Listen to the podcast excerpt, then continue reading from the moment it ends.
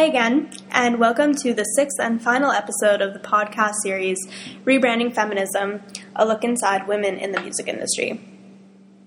What I want to do today is reflect on what I've spoken about in the past five episodes, my feelings, and how I hope this can contribute to future changes. Something that I learned through my research and my interviews is that it's very difficult for a woman working in the music industry to also have a traditional family. I think it's somewhat simplistic to say that women want to be the primary nurturer in a family and therefore make the conscious decision to not place themselves in high powered, highly intensive work environments. It's important to look at the source of power behind the system itself. Often created by white upper class men for the benefit of white upper class men, the system is enforced in such a way to deter women who value family. Just because it is this way now and has been this way for a long time doesn't mean that that's what we should expect for the future. Most industries in the Western world were once dominated by men, and slowly but surely they became increasingly equal. I believe it's possible for music production, as well as the music industry as a whole. But I feel that some more pioneering women will help to move the process along.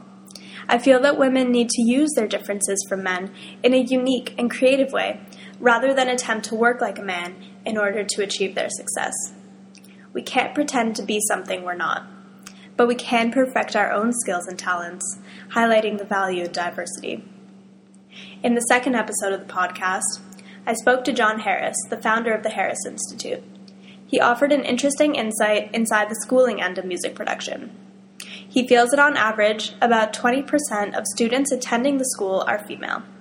He also makes an effort to highlight female alumni as a marketing strategy to target female students.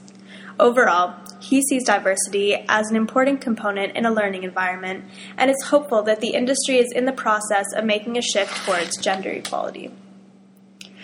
In the third episode of the podcast, I spoke about an interview I did with Sarah, a marketing manager at a large Canadian record company. I found it very shocking and revealing that she wouldn't allow me to record the interview. She felt extremely uncomfortable with the idea that her superiors, them all being male, I believe, would see her in this type of vulnerability, and she felt that they would ultimately use it against her. I thought it was interesting as well that feminism was not something she could really connect with, and she thought it to be a bit extreme and irrelevant in today's world. In the fourth episode, I spoke to Tracy Fenton, a consultant at Totem Hill in Ottawa. Although she doesn't work in the music industry, Tracy is currently the only woman at her firm and is an open feminist. She had some intriguing insights into the working world, how women can deal with sexist behavior, and what we should be striving for for the future. In my last episode, I did an interview with Anne Marie Smith, currently a teacher at the Harris Institute, as well as a continuing working member of the Canadian music industry. She explained how she has used her work ethic and her humor to surpass gender biases. Similarly to Sarah, she didn't feel as though feminism was something she could relate to. She explained that women can't dwell on their gender. They just need to do their jobs and be the best that they can be.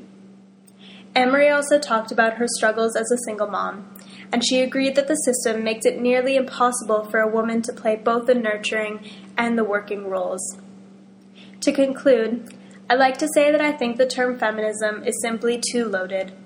There are too many connotations, misconceptions, and extreme responses. I feel that we all, as people, should try not to stuff people into boxes and label and judge them. I think what's most effective is to look at each individual story to understand where they're coming from.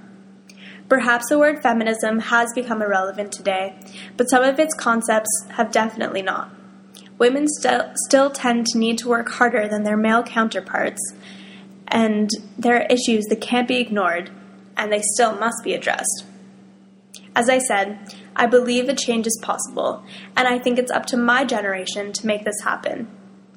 Until then, I hope you've learned something from this podcast, or maybe it's just made you rethink something.